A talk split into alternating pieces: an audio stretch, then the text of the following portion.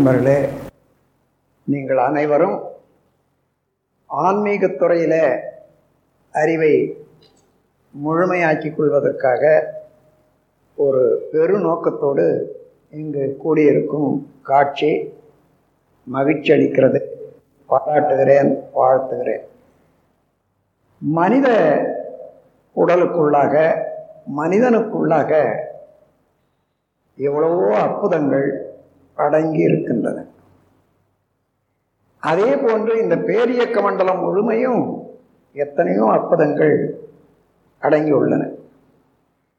இந்த இரண்டையும் நாம் அறிகிற போதுதான் மனிதனுடைய சிறப்பும் உணரலாம் இறைவனுடைய பெருமையும் இருப்பையும் உணரலாம்.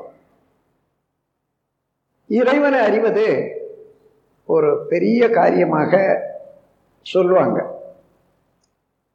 அவன் எங்கேயோ இருக்கிறான்னு நினச்சிக்கிட்டு. இறைநிலையானது மனத்தடியிலேயே இருப்பது தான் இறைநிலை. கடல்ல அலையும் தண்ணீரும் போல மனிதனுடைய மனத்துக்கு அடியில் இருப்பது இறைநிலை தான் அது கான்சியஸ்னஸ் என்றும் அறிவு என்று சொல்லப்பட்டாலும் இறைநிலை தான் இந்த அற்புதங்களை எல்லாம் வெறும் வார்த்தையினால தெரிந்து கொள்வது இல்லை ஆன்ம பயிற்சி. உண்மையாகவே தானே உணர்ந்து தெரிந்து கொள்ளக்கூடிய அளவுக்கு நேரிட பயிற்சி தான் இங்கே தரப்படுகிறது. வெறும் சொல்லளவில் வேதாந்தம் அல்ல இது சித்தாந்தம். சித்தத்துக்கு அந்தமாக சிவநிலையை அறிவது சித்தாந்தம். அன்பர்களே மனத்தின் மாண்பை பற்றி ஒரு சிறிது உங்களுக்கு நினைவுபடுத்துகிறேன். மனத்தடியிலே இறைவன் என்று சொல்லிவிட்டாலும் அதை நீங்கள் லேசாக உணரணும். நாம் என்ன செய்தாலும் என்ன செய்ய நினைந்தாலும் என்ன உணர்ந்தாலும் அவைகளையெல்லாம் மனத்தால தான் செய்கிறோம் அந்த மனதுக்கு அடித்தளத்தில் இருந்து கொண்டு அவையெல்லாம் சேர்த்து வைத்து மீண்டும் மீண்டும் நமக்கு எடுத்துக்காட்டி அதற்குரிய பயனையும் அளிக்கக்கூடியது தான் இரையாற்றல் தெய்வ நிலை இப்போ அதை உணரணும்னா நம்ம உடல்லையே தான் உணரணும். எங்கு நிறைந்த இரையாற்றலை உணரணும்னு சொன்னால் நமக்கு உள்ளாகவே தான் உணரணும். வெளியில் உணர முடியாது. அதற்கு இந்த உடலை மூன்று பிரிவாக மூன்று தளங்களாக வச்சுக்கொள்ளுங்க ஒன்று அதாவது தூர சரீரம் பிசிக்கல் பாடி இன்னொன்று உயிர் சக்தி என்று சொல்லுவோம் இல்லையா? அது ஹாஸ்டல் பாடின்னு சொல்றது ஆங்கிலத்தில். உயிர் சக்தி. மூன்றாவது அந்த உயிர் சக்தியினுடைய ஒவ்வொரு நுண் துகள்லையும் ஏற்படக்கூடிய விரைவான சுழல்னால ஏற்படக்கூடிய அலை காந்த ஆற்றல் ஜீவகாந்தம். இப்போ பருவுடல் ஒன்று நுண்ணுடலாகிய உயிர் சக்தி ரெண்டு அதற்கு மேலாக ஆவி அலை வடிவமாக உள்ள காந்த ஆற்றல் மூன்று. மூன்று சேர்ந்தது தான் இப்போ ஒரு ஜீவன். இந்த மூன்றில் தூள சரீரம் செல்களால் ஆக்கப்பட்டது ஆனாலும் தனித்தனியாக இயங்கி இருக்கக்கூடிய செல்கள் எப்படி ஒட்டி இருக்குதுன்னு பார்த்தா இந்த உடலில் உள்ள காந்த ஆற்றலால் ஒரு செல்லோட ஒரு செல் ஈர்த்து பிடித்து கொண்டு ஒரு கட்டடமாக இருக்கு அதற்கு மேலாக உயிர் சக்தி உள்ளூர அடங்கி இருக்கிறது. அதை இப்போ நீங்கள் உணரலாம். உயிர் சக்தி என்பது ஒரு நுண்ணிய பரமாணு எனர்ஜி பார்ட்டிகள் என்று ஆங்கிலத்தில் சொல்வார்களே எந்த பொருளையும் பிரித்து கொண்டே போனால் கடைசியில் பிரிக்க முடியாத ஒரு நுண்துகள்.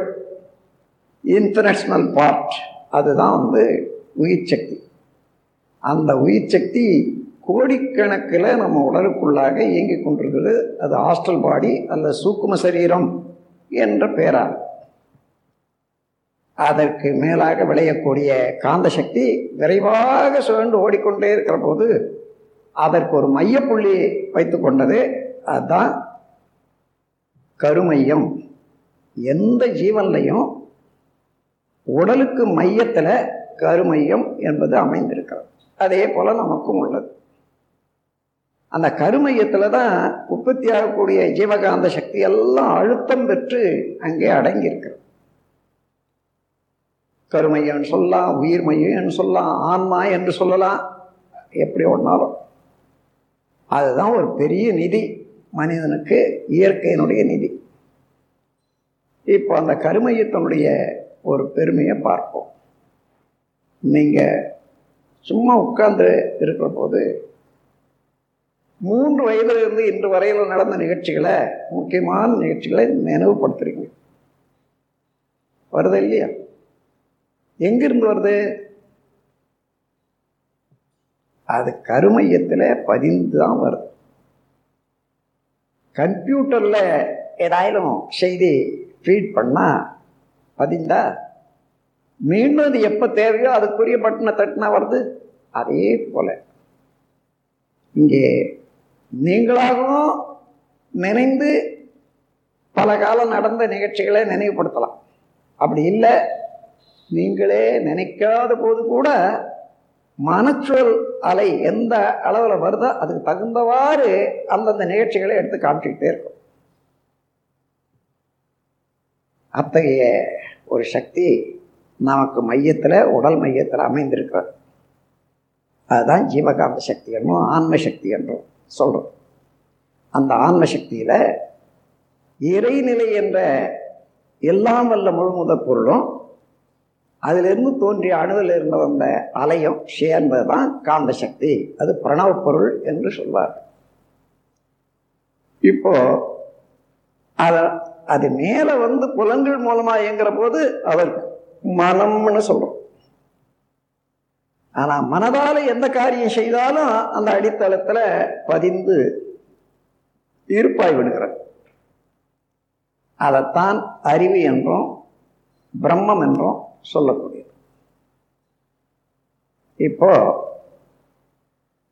நாம் அத்தகைய மனம் இதுவரையில விஞ்ஞானிகளுக்கும் எட்டலை வேதாந்திகளாலும் விளக்க முடியாதது. அந்த மனதை பற்றிய உண்மையெல்லாம் உணர இருக்கிறோம் மனம் என்பது அந்த ஜீவகாந்த சக்தியினுடைய அலை தான் அந்த ஜீவகாந்த சக்தியை குண்டலினி சக்தி என்று சொல்வார்கள் யோகிகள். நம் கடமை அறவாழ்வின் நாட்டத்தே